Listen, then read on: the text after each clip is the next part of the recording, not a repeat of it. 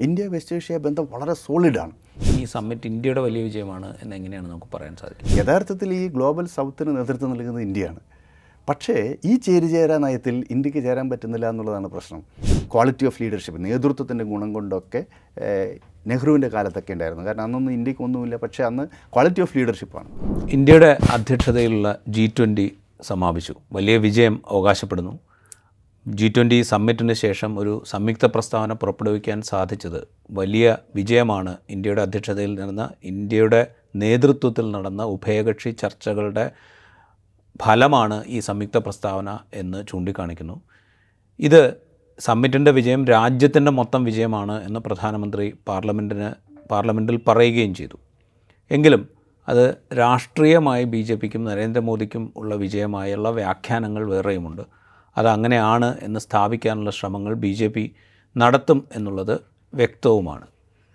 അങ്ങനെ ഇരിക്കെ ഈ സമ്മിറ്റിന്റെ ശേഷമുള്ള ഭൗമ ഭൗമരാഷ്ട്രീയ സാഹചര്യം ഈ സമ്മിറ്റിനെ എത്രത്തോളം പ്രസക്തമാക്കുന്നുണ്ട് ആ സമ്മിറ്റിന്റെ തുടർച്ചയായുള്ള പ്രവർത്തനങ്ങൾ ഏത് വിധത്തിലായിരിക്കും എന്നുള്ളത് സംബന്ധിച്ചുള്ള വലിയ ചർച്ചകളും ഉയരുന്നുണ്ട്. അതിലേറ്റവും പ്രധാനം India Middle East European Union economic corridor പ്രഖ്യാപിച്ചതാണ്. അത് ഉണ്ടാക്കാനിടയുള്ള ആഘാതങ്ങൾ എന്തൊക്കെയായിരിക്കും?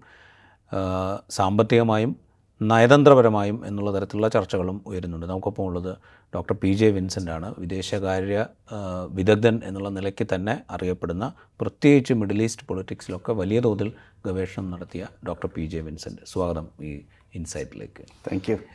ഈ ജി ട്വന്റി സമ്മിറ്റിന്റെ പ്രഖ്യാപിത ലക്ഷ്യങ്ങൾ നമ്മളൊരു സംയുക്ത പ്രസ്താവന ഉണ്ടായി എന്നത് മാറ്റി നിർത്തിയാൽ പല കാര്യങ്ങളിലും ഇപ്പോൾ ക്ലൈമറ്റ് ചേഞ്ച് ഒരു പ്രധാനപ്പെട്ട ഏരിയ ആയിരുന്നു ഡിസ്കഷനിൽ പക്ഷേ ഫോസിൽ ഫ്യൂവലുകൾ ഫേസ് ഔട്ട് ചെയ്യുന്ന കാര്യത്തിലേക്കുള്ള ഒരു ധാരണയിലേക്ക് എത്താൻ സാധിച്ചില്ല എന്ന് അതിന്റെ പ്രഖ്യാപനത്തിൽ തന്നെ പറയുന്നുണ്ട്. അതേസമയം പാരമ്പര്യേതര ഊർജങ്ങൾക്ക് പാരമ്പര്യേതര ഊർജ സ്രോതസ്സുകളെ ഉപയോഗിക്കുന്നതിന് കൂടുതൽ പണം നീക്കി വെക്കണം എന്ന് തീരുമാനിച്ചിട്ടുണ്ട് എന്നാണ് പറയുന്നത്. അതോടൊപ്പം ഈ അണ്ടർ ഡെവലപ്ഡും ഡെവലപ്പിങ്ങുമായിട്ടുള്ള രാജ്യങ്ങളുടെ സാമ്പത്തിക സുരക്ഷ. പ്രത്യേകിച്ച് കോവിഡ് കാലത്തിന് ശേഷം. ആ കാലത്ത് വേൾഡ് ബാങ്ക് മുന്നോട്ട് വെച്ച ചില എക്കണോമിക് സഹായ സാമ്പത്തിക സഹായ പദ്ധതികളുണ്ട്. അത് തുടരുന്ന കാര്യത്തിലൊരു ധാരണയിലേക്ക് എത്താൻ കഴിഞ്ഞില്ല എന്ന് പറയുന്നുണ്ട്. എന്നാൽ സാമ്പത്തിക സുസ്ഥിരത ലക്ഷ്യമിട്ടുകൊണ്ടുള്ള ട്രേഡ് പാക്റ്റുകൾ തുടരാനും അഗ്രികൾച്ചറൽ കാർഷിക ഉൽപ്പന്നങ്ങളുടെ നികുതി നിരക്കുകൾ ആ, ഏകീകരിക്കുക എന്ന കാര്യത്തിലൊക്കെ തീരുമാനമായിട്ടുണ്ട്. ഇങ്ങനെയുള്ള കുറേ കാര്യങ്ങൾ നമ്മൾ ഇതിന്റെ ഭാഗമായിട്ട് പറയുന്നുണ്ട്.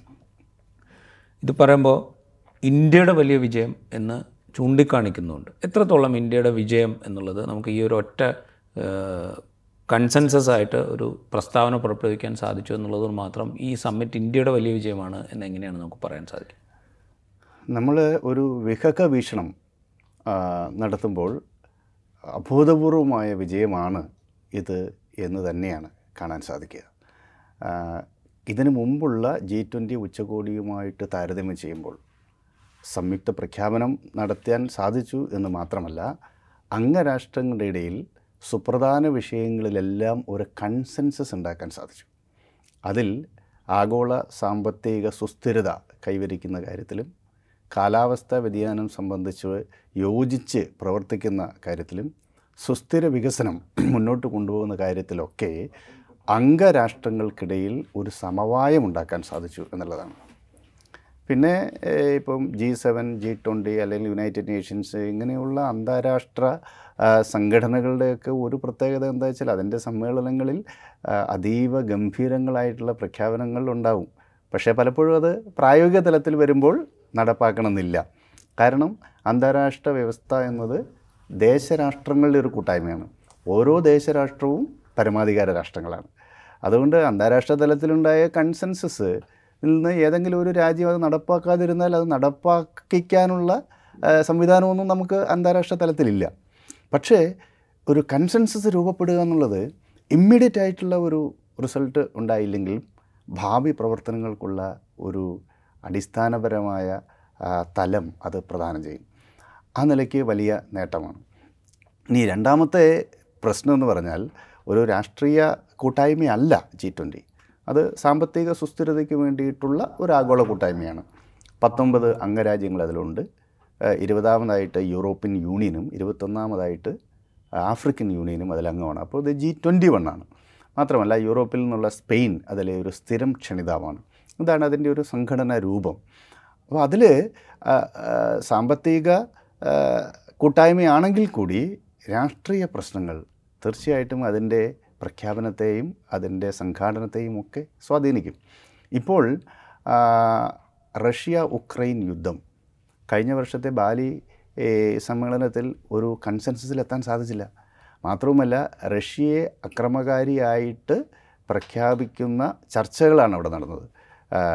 റഷ്യ ഒരു റഷ്യ ഒരു യുദ്ധക്കുറ്റവാളിയായിട്ട് തന്നെ കാണണം എന്ന ചർച്ചയാണ് അവിടെ ഉയർന്നു വന്നത്.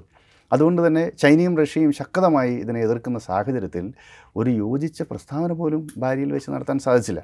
പക്ഷേ ഡൽഹിയിൽ അത് സാധിച്ചു. അതുകൊണ്ടാണ് ജയശങ്കർ പറഞ്ഞത് Bali is Bali Delhi is Delhi എന്ന് പറഞ്ഞത്. അപ്പോൾ ആ ഗുണപരമായ മാറ്റം കൊണ്ടുവന്നത് ഇന്ത്യൻ ലീഡർഷിപ്പാണ്. അത് ഇന്ത്യ ആയതുകൊണ്ടാണ് ഇന്ത്യ അധ്യക്ഷ പദവിയിൽ ഇരി ഇരിക്കുന്നു എന്നതുകൊണ്ടാണ് നമുക്ക് ഈ ഉക്രൈൻ സംഘർഷത്തിൽ ഒരു സമവായത്തിലെത്താൻ സാധിച്ചത്. അപ്പോൾ അതുകൊണ്ട് റഷ്യയെ നേരിട്ട് വിമർശിക്കുന്ന വാക്കുകൾ പോലും ഇല്ലാത്ത സംയുക്ത പ്രഖ്യാപനമാണ് കൊണ്ടുവന്നത്. അത് ഇന്നത്തെ സമയത്ത് പ്രസക്തമാണ്. കാര്യം രണ്ടായിരത്തി ഇരുപത്തിരണ്ട് ഫെബ്രുവരി പതിനാലിൽ റഷ്യ ഉക്രൈനെ ആക്രമിച്ച സമയത്ത് അത് ഏകപക്ഷീയമായ ആക്രമണം തന്നെയായിരുന്നു. പക്ഷേ ഇപ്പോൾ അതിന്റെ രൂപം റഷ്യ ഉക്രൈൻ യുദ്ധം എന്നതിൽ നിന്ന് നാറ്റോ റഷ്യ സംഘർഷമായി അത് മാറിയിട്ടുണ്ട്. അപ്പോൾ അതിൽ വ്യത്യസ്തമായ നിലപാടുകൾ അതുകൊണ്ട് ലോകരാഷ്ട്രങ്ങൾ എടുക്കുന്നുമുണ്ട്. ഈ ഒരു പശ്ചാത്തലത്തോടു ഉള്ള ഒരു യുക്തിഭദ്രമായ പ്രതിഫലനം പ്രതികരണം കൂടി ഇന്ത്യയുടെ ഭാഗത്തു നിന്നുണ്ടായിട്ടുണ്ട്. ആ അർത്ഥത്തിൽ ഇന്ത്യയുടെ ഒരു വലിയ നേട്ടമാണ് ഈ സംയുക്ത പ്രസ്താവന. മാത്രവുമല്ല റഷ്യ വിമർശനം ഉണ്ടാവാൻ സാധ്യതയുണ്ട് എന്നത് വളരെ പ്രകടമായി ഇരിക്കി ഇരിക്കുകയാണ്. അവിടെയാണ് റഷ്യൻ പ്രസിഡന്റ് ഈ സമ്മേളനത്തിൽ പങ്കെടുക്കുന്നില്ല. ലോകത്തിലെ ഏറ്റവും വലിയ രണ്ടാമത്തെ സാമ്പത്തിക ശക്തിയും അമേരിക്ക കഴിഞ്ഞാൽ ഏറ്റവും ഇൻഫ്ലുവൻഷ്യൽ ആയിട്ടുള്ള രാജ്യവുമാണ് ചൈന. ചൈനയുടെ പ്രസിഡന്റ് ഷീ ജിൻപിങ് ഈ യോഗത്തിൽ പങ്കെടുക്കുന്നില്ല. ആ ആബ്സെൻസ് വളരെ പ്രധാനപ്പെട്ടതാണ്. അപ്പോൾ അതിനെ മേക്കപ്പ് ചെയ്യുന്ന രീതിയിൽ സംഘാടന മികവ് കൊണ്ടും ഈ സംയുക്ത പ്രഖ്യാപനം സാധ്യമാക്കിയതിലും ഇന്ത്യയ്ക്ക് എന്തായാലും തീർച്ചയായിട്ടും അഭിമാനിക്കാവുന്ന കാര്യമാണ്. അതിൽ ഇന്ത്യൻ ഷെർപ്പ അമിതാഭ് കാന്ത് കോഴിക്കോട്ടുകാർക്കൊക്കെ വളരെ വൈകാരികമായ ബന്ധമുള്ള ആളാണ്. നീതി ആയോഗിന്റെ സെക്രട്ടറിയൊക്കെ ആയിരുന്നു. അദ്ദേഹത്തിന്റെ ഇടപെടലുകൾ മൊത്തത്തിൽ ആഗോള മീഡിയ തന്നെ അത് ചൂണ്ടിക്കാണിച്ചാണ്. അതുപോലെ നമ്മുടെ വിദേശകാര്യ മന്ത്രാലയത്തിന്റെ സവിശേഷമായ ഇടപെടൽ. എസ് ജയശങ്കർ പ്രത്യേകം അഭിനന്ദനം അർഹിക്കുന്ന ഒരാളാണ്. അപ്പം അത് വളരെ പ്രൊഫഷണലായി ചെയ്തു എന്നുള്ളതാണ്. പിന്നെ അതിൽ ഒരു ഒരു പ്രധാനപ്പെട്ട കാര്യം ഭരിക്കുന്ന പാർട്ടി എന്തായാലും അതിന്റെ ഒരു ബെനിഫിറ്റ് കിട്ടുമല്ലോ. അത് സ്വാഭാവികമാണ്. അതിൽ നമ്മൾ ആശങ്കപ്പെടേണ്ട ഒരു പ്രശ്നമില്ല. കാരണം ഒരു ഗവൺമെന്റ് ഭരിക്കുന്ന കാലത്ത് രാഷ്ട്രത്തിന് പൊതുവിലുണ്ടാകുന്ന നേട്ടം ആ ഗവൺമെന്റിന് ഒരു എലക്ഷൻ ക്യാമ്പയിനായിട്ട് ഉപയോഗിക്കാൻ സാധിക്കും എന്നുള്ളത് വളരെ സുവ്യക്തമാണ്. അതൊരു പക്ഷേ കഴിഞ്ഞ ഗവൺമെന്റിന്റെ കാലത്ത് ചെയ്തു വെച്ചതിന്റെ ഫലമായിരിക്കും. ആ തുടർച്ചയാണല്ലോ പലപ്പോഴും. എങ്കിൽ കൂടി ആരാണോ ഭരണത്തിലിരിക്കുന്നത് ആ സമയത്തുണ്ടാവുന്ന നേട്ടങ്ങൾ. സ്വാഭാവികമായിട്ടും ആ ഗവൺമെന്റിന്റെയും ആ ഗവൺമെന്റ് നിയന്ത്രിക്കുന്ന പാർട്ടിക്കും ഗുണകരമായി വരും. അതിപ്പം ബി ജെ പി സംബന്ധിച്ചിടത്തോളം അവർ ഇലക്ഷൻ മോഡിലേക്ക് പോയി കഴിഞ്ഞു. ദേശീയ മീഡിയയിൽ അസാമാന്യമായ സ്വാധീനം അവർ നേടിക്കഴിഞ്ഞു. അതെല്ലാം ഉപയോഗിച്ചിട്ട് അവർ ഒരു ഇലക്ഷൻ ക്യാമ്പയിനിലേക്ക് പോകും എന്നുള്ളത് വാസ്തവമാണ്. അപ്പോൾ ആ ഘടകം പക്ഷേ ഒരു അക്കാദമിക് പോയിന്റ് ഓഫ് വ്യൂവിൽ അത് നമ്മളെ സംബന്ധിച്ചിടത്തോളം പ്രസക്തമല്ല. ഈ വിഷ ഈ സമ്മേളനത്തെ മാത്രം എടുത്തു നോക്കുമ്പോൾ തീർച്ചയായിട്ടും ഇതിനെ ഒരു വിജയമായിട്ട് കാണാൻ സാധിക്കും. അപ്പം ഈ സംയുക്ത പ്രഖ്യാപനത്തോടൊപ്പം ഈ മൂന്ന് കാര്യങ്ങളാണ് ഞാനിതിന്റെ ഒരു പോസിറ്റീവ് ആസ്പെക്റ്റ് ആയിട്ട് കാണുന്നത്. ഒന്ന് ഇപ്പോൾ ആഫ്രിക്കൻ യൂണിയന്റെ പങ്കാളിത്തം. ഈ സമ്മിറ്റിലാണ് ആഫ്രിക്കൻ യൂണിയനായിട്ട് ഇതിൽ വരുന്നത്. നേരത്തെ സൗത്ത് ആഫ്രിക്കയാണ് ജി ട്വന്റിയുടെ ഭാഗമായിട്ടുണ്ടായിരുന്നത്. ഇപ്പോൾ ആഫ്രിക്കൻ യൂണിയൻ എന്നുള്ള നിലയ്ക്ക് ജി യൂറോപ്യൻ യൂണിയനെ പോലെ തന്നെ ആഫ്രിക്കൻ യൂണിയൻ ജി ട്വന്റിയുടെ ഭാഗമാകുന്നു ഇങ്ങനെ ആഫ്രിക്കൻ യൂണിയനെ കൊണ്ടുവരുന്നതിൽ ഇന്ത്യയുടെ വലിയ ഇടപെടൽ ഉണ്ടായിരുന്നു അല്ലെങ്കിൽ ഇന്ത്യയുടെ ഒരു താല്പര്യം അതിൽ പ്രത്യേകമായി ഉണ്ടായിരുന്നു എന്നുള്ള ചില വിലയിരുത്തലുകളുണ്ട്. ആഫ്രിക്കൻ യൂണിയന്റെ കടന്നുവരവ് ഈ ജി ട്വന്റി എന്ന് പറയുന്ന ഈ പ്ലാറ്റ്ഫോമിനെ എങ്ങനെയാണ് കുറെ കൂടെ വിശാലമാക്കുക കുറെ കൂടെ ഡെമോക്രാറ്റിക് ആക്കുക അതിന്റെ തീരുമാനങ്ങളെ ഏത് വിധത്തിലാണ് സ്വാധീനിക്കുക? അത് വളരെ പോസിറ്റീവായിട്ടുള്ള ഒരു കാര്യമാണ് ആഫ്രിക്കൻ യൂണിയൻ ഇതിലേക്ക് വരുന്നത്. ആഫ്രിക്കൻ യൂണിയനും കൂടെ വരുന്നതോടെ ലോകത്തിന്റെ എൺപത് ശതമാനം ഇതിന്റെ ഭാഗമായി. ആഫ്രിക്കൻ യൂണിയനുള്ള രാജ്യങ്ങൾ. നേരത്തെ രാജീവ് ശങ്കർ സൂചിപ്പിച്ച ഈ അവികസിത രാജ്യങ്ങൾ മുഴുവനും ഇവിടുന്ന് വരുന്നതാണല്ലോ. ഇന്ത്യ അടക്കമുള്ള രാജ്യങ്ങൾ വികസ്വര രാജ്യങ്ങളാണ്. അപ്പോൾ ഈ ഗ്ലോബൽ സൗത്ത് എന്ന് പറഞ്ഞൊരു വലിയ കൂട്ടായ്മ അവിടെ രൂപപ്പെട്ടിട്ടുണ്ട്. അവിടെ ഒരു പ്രധാനപ്പെട്ട വിഷയം രണ്ടാം ചേരിചേര പ്രസ്ഥാനം ലോകത്തിൽ ഇന്ന് സജീവമാണ്. രണ്ടാം ചേരിചേര പ്രസ്ഥാനം ഉണ്ടാവാനുള്ള കാരണം ആഗോള രാഷ്ട്രീയത്തിൽ ചൈനയും അമേരിക്കയും തമ്മിൽ രൂപപ്പെട്ട സാമ്പത്തിക രാഷ്ട്രീയ യുദ്ധത്തിൽ അതൊരു ശീതയുദ്ധമാണ്. ആ ശീതയുദ്ധത്തിൽ ഗ്ലോബൽ സൗത്ത് ചേരിചേര നയം സ്വീകരിക്കുന്നു എന്നുള്ളതാണ് യഥാർത്ഥത്തിൽ ഈ ഗ്ലോബൽ സൗത്തിന് നേതൃത്വം നൽകുന്നത് ഇന്ത്യയാണ്. പക്ഷേ ഈ ചേരിചേര നയത്തിൽ ഇന്ത്യയ്ക്ക് ചേരാൻ പറ്റുന്നില്ല എന്നുള്ളതാണ് പ്രശ്നം. കാരണം ഇന്ത്യയും ചൈനയും തമ്മിൽ നിൽക്കുന്ന വലിയ സംഘർഷം. അതിൽ ഇന്ത്യയെ ചുറ്റിവളയാനും ഇന്ത്യൻ താല്പര്യങ്ങളെ എല്ലാ അർത്ഥത്തിലും ഹനിക്കാനും ചൈന നടത്തുന്ന ശ്രമങ്ങൾ.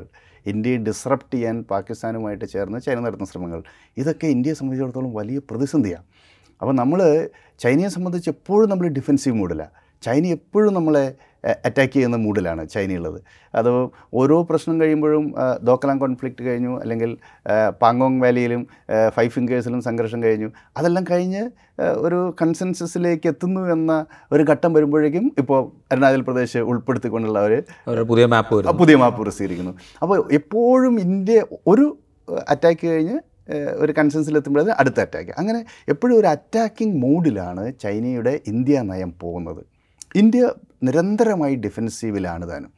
അപ്പോൾ ഇതിന് ഇത് അതി കുറേ കാലത്തേക്ക് ഈ ഒരു അവസ്ഥയിൽ നമുക്ക് മുന്നോട്ട് പോകാൻ പറ്റില്ല. അപ്പോൾ ഇന്ത്യ കൂടുതൽ ശാക്തീകരിക്കപ്പെടുന്നുണ്ട്. ചൈന വിരുദ്ധമായിട്ടുള്ള ശക്തികളോട് ഇന്ത്യയ്ക്ക് പലപ്പോഴും ചേരേണ്ടി വരും. അതുകൊണ്ട് ഗ്ലോബൽ സൗത്ത് ചൈന അമേരിക്ക ശീതയുദ്ധത്തിൽ ചേരിചേര നയം സ്വീകരിക്കുമ്പോൾ ഇന്ത്യ പക്ഷേ അമേരിക്കൻ പക്ഷത്തോട് ഐക്യപ്പെട്ടു പോവാതെ നിവൃത്തിയില്ല എന്നുള്ള സാഹചര്യം ഉണ്ട്. അതൊരു പ്രധാനപ്പെട്ട പ്രതിസന്ധിയാണ്. അപ്പോൾ അങ്ങനെ വരുമ്പോൾ ഈ ആഫ്രിക്കയിലെ ആഫ്രിക്കൻ രാജ്യങ്ങൾ യഥാർത്ഥത്തിൽ ഇപ്പോൾ വലിയ കടക്കണിയിലാണ് അത് ചൈനയുടെ ഇരപിടിയൻ സാമ്പത്തിക നയത്തിന്റെ സൃഷ്ടിയാണ്. അവിടെ വികസനത്തിനും ഇൻഫ്രാസ്ട്രക്ചർ ഡെവലപ്മെന്റിനും ഒക്കെ വലിയ ഇൻവെസ്റ്റ്മെന്റ് ചൈന നടത്തുന്നുണ്ട്. പക്ഷേ ചൈനീസ് ഇൻവെസ്റ്റ്മെന്റിന്റെ പ്രത്യേകത എന്താ വെച്ചാൽ തിരിച്ചടവ് മുടങ്ങിക്കഴിഞ്ഞാൽ ആ രാജ്യത്തെ കടക്കണിയിൽ ആഴ്ത്തുന്ന ഒരു സമീപനമുണ്ട്. ഇപ്പം ശ്രീലങ്കയിലൊക്കെ ശ്രീലങ്കയിൽ നമ്മൾ കണ്ടതാണ്. ശ്രീലങ്കയിൽ തൊണ്ണൂറ്റൊമ്പത് വർഷത്തേക്ക് അവർ ഹമ്പൻഡേട്ട തുറമുഖം ഇങ്ങോട്ട് എടുത്തു. ഹമ്പൻഡോട്ട തുറമുഖം വികസിപ്പിക്കാൻ വേണ്ടി ചൈനയുടെ ഫണ്ടാണ് സ്വീകരിച്ചത്. തിരിച്ചടവ് മുടങ്ങി കഴിഞ്ഞപ്പോൾ ആ തുറമുഖം തന്നെ അവരിങ്ങ് വാങ്ങിച്ചു. അപ്പോൾ അത് അങ്ങനെയുള്ള ഒരു എരപിടിയൻ സമീപനമാണ് ചൈനയുടെ ഈ സാമ്പത്തിക നയത്തിന്റെ അന്തർധാരയായിട്ട് പ്രവർത്തിക്കുന്നത്. പക്ഷേ ഇന്ത്യ അങ്ങനെയല്ല. പക്ഷേ ഇന്ത്യത് പക്ഷേ ഒരു സാമൂഹ്യ വികസനത്തെ കൂടി മുന്നിൽ കണ്ടുകൊണ്ടുള്ള ഒരു സമീപനമാണ്. അപ്പോൾ ഈ ബെൽറ്റ് ആൻഡ് റോഡ് പദ്ധതിയുടെ ഭാഗമായിട്ടുള്ള ഇത്തരം പ്രശ്നങ്ങൾ പ്രത്യേകിച്ച് വെസ്റ്റ് ഏഷ്യയിലും അതുപോലെ ആഫ്രിക്കൻ രാജ്യങ്ങളിലുമൊക്കെ ഒരു ചൈനീസ് സാമ്പത്തിക സഹായത്തോടുള്ള വിമുഖത സൃഷ്ടിച്ചിട്ടുണ്ട്. ഈ ഒരു പശ്ചാത്തലത്തിലാണ് ഈ ആഫ്രിക്കൻ യൂണിയന്റെ നേതൃത്വത്തിലേക്ക് ഇന്ത്യ വരികയും അവരെ ഈ ജി ട്വന്റിയിൽ അംഗമാക്കുകയും ചെയ്യുന്നത്. ഇതുകൊണ്ട് രണ്ട് കാര്യങ്ങൾ ഇന്ത്യയ്ക്ക് എളുപ്പം നേടാൻ സാധിക്കും. ഒന്ന് ആഫ്രിക്കയിലെ അപകീസിത രാജ്യങ്ങൾ. ഈ രാജ്യങ്ങളിലൊക്കെയുള്ള ചൈനയുടെ പിടി അയക്കുവാനും ആ മേഖലയിൽ ഇന്ത്യയ്ക്ക് കൂടുതൽ സ്വീകാര്യത നേടുവാനും സാധിക്കും. കാരണം ഈ ആഫ്രിക്കയുടെ ഒരു പ്രത്യേകത എന്താ വെച്ചാൽ ഇന്ത്യയുടെ അസാമാന്യമായ സാംസ്കാരിക സ്വാധീനമുള്ളൊരു പ്രദേശമാണ്. അത് ദക്ഷിണാഫ്രിക്കയിൽ ഗാന്ധിയുടെ സ്വാധീനം തുടങ്ങി ഇങ്ങോട്ട് ആഫ്രിക്കയുടെ ഏത് മേഖലയിലെടുത്താലും ആ ആ രാജ്യത്ത് ആ ഈ ആഫ്രിക്കക്കാർക്ക് ഖഗോള തലത്തിൽ എടുത്തു കഴിഞ്ഞാൽ ഇന്ത്യക്കാരോടുള്ളതുപോലെ ഒരു ഒരു ഒരു വൈകാരികമായ ബന്ധം മറ്റൊരു രാജ്യത്തോടുമില്ല. ചൈനയോടൊന്നും അങ്ങനെ ഒരു ബന്ധമില്ല. അപ്പോൾ ഇന്ത്യയുടെ ഈ സാംസ്കാരിക ശക്തി കൂടി ആഫ്രിക്കൻ മേഖലയിൽ നമുക്ക് ഉപയോഗപ്പെടുത്താൻ സാധിക്കും. വികസന പ്രക്രിയയിലേക്ക് സാംസ്കാരിക ശക്തിയെ ലോലശക്തിയെ കണ്ണു ചേർക്കാൻ സാധിക്കും. അപ്പം ആ രൂപത്തിലുള്ള ഇടപെടൽ വരുന്നു.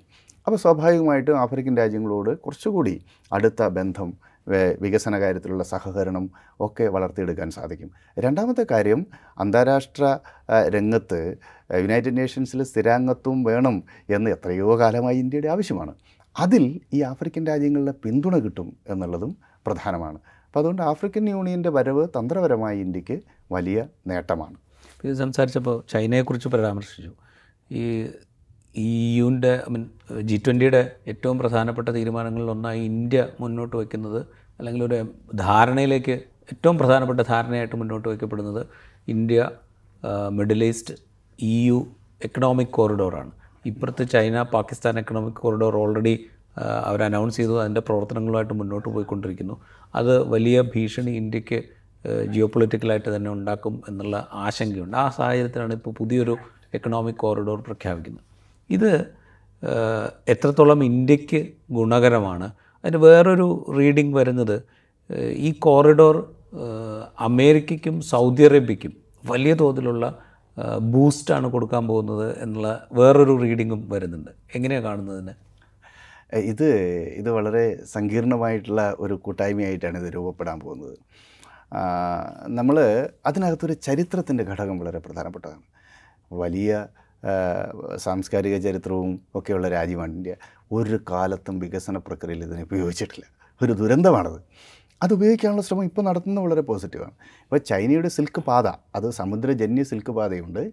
ചൈനയിൽ നിന്ന് ആരംഭിച്ച് യൂറോപ്പിൽ അവസാനിക്കുന്ന മൂന്ന് കരമാർഗമുള്ള സിൽക്ക് പാത പാതയുണ്ട്. ഇനി ഈ നാലെണ്ണം ചേർന്നാണ്. സമുദ്രം എന്ന് പറഞ്ഞാൽ അവിടുന്ന് ഈ കനഡീസ് റീജിയൻ തെക്കൻ ചൈനയിൽ നിന്ന് ആരംഭിച്ച് തെക്കൻ ചൈന കടൽ കടന്ന് ഗൾഫ് ഓഫ് മലാക്ക കടന്ന് ശ്രീലങ്കയുടെ പാക് സ്റ്റേറ്റുകളിൽ വന്ന് ഇങ്ങനെ പേർഷ്യൻ ഗൾഫിലേക്കും പിന്നെ ചെങ്കടൽ തീരത്തും ചെന്ന് അവിടുന്ന് മെഡിറ്ററേനിയൻ കടന്ന് യൂറോപ്പിലേക്ക് വരെ പോകുന്ന അതിവിപുലമായിട്ടുള്ള ഒരു സമുദ്രജന്യ സിൽക്ക് റൂട്ടുണ്ട്.